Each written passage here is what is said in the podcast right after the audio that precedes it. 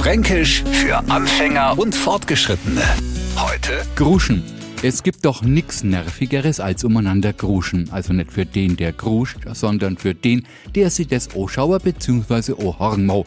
Da hockt man zu zweit vorm Fernseher und konzentriert sich auf das, was da läuft. Neben am hockt einer, der in einer durchgruscht. Damals sucht er aus am Stapel Zeitschriften des Fernsehheftler raus, weil er nimmer was, was er grad sicht. Dann gruscht er in einer Bonbondosen umeinander und wehe es End vom Film ist traurig. Allmächt noch geht es Gegrusche nach am Taschentüchler los.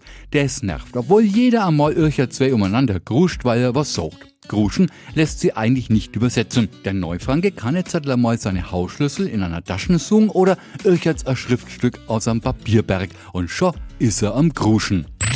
Fränkisch für Anfänger und Fortgeschrittene. Morgen früh eine neue Ausgabe. Und alle Folgen als Podcast auf radiof.de.